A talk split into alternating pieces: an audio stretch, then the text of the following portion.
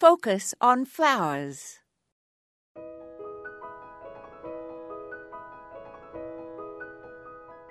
June is the month for garden walks.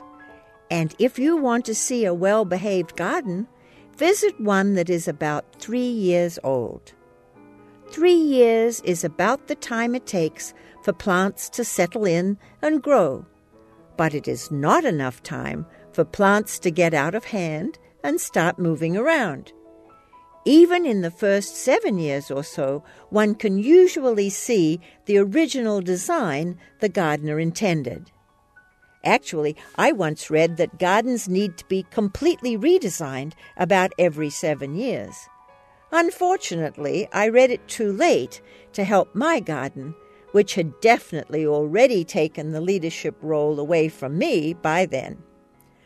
I'm beginning to believe that unless a gardener is a very disciplined person, the plants really are in charge of a garden. Look at the way they hop around and self-sow and get out of bounds. One minute we put them here, and suddenly they are there. Also, some seem extraordinarily adaptable. For example, when trees die and shady plantings suddenly are in full sun, I have wonderful masses of epimedium and hellebores that seem to love their newfound sunshine, even though they're supposed to need shade. Mature gardens, like mature people, certainly have a mind of their own. The good news is that a little serendipity in a garden often adds to its charm.